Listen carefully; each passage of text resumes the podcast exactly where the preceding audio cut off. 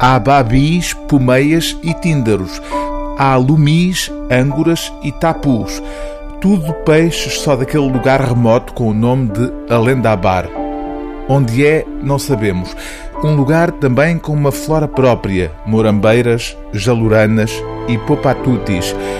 Um paraíso natural dominado pelo poder despótico de um tirano a quem chamam rei. É esse o território do novo romance de Alexandra Lucas Coelho, A Nossa Alegria Chegou. E a alegria tanto pode ser um barco ancestral como um bebê resgatado às garras do rei.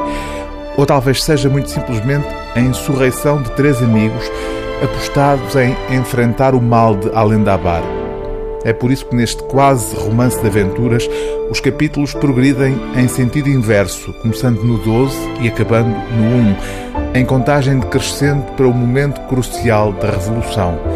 Pelo caminho, a memória de uma língua perdida, um ritual funerário em honra de uma história de amor e o sexo como experiência libertadora. O mal de Alendabar descobre uma das personagens centrais, está por toda a parte, mesmo por vezes sob disfarce. O que a Aurora viu, ainda que não haja palavras para o dizer, foi como o mal está misturado no bem, que a sua força, a sua sabotagem, o seu verdadeiro fim é confundir-se de modo a que seja impossível separar as pessoas em boas e más. O mal sabe não ser absoluto, faz-se relativo, é um infiltrado, um espião, o impostor do bem.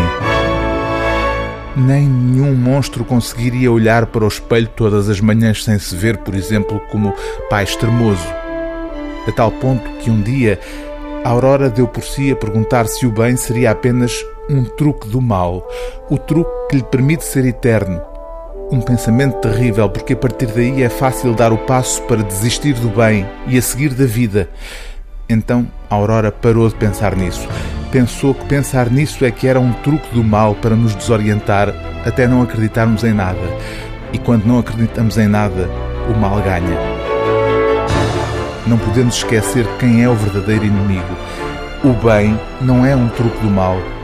O bem é acreditar que o mal não levará tudo. O bem é a luta. O livro do dia TSF é A Nossa Alegria Chegou, de Alexandra Lucas Coelho, edição Companhia das Letras.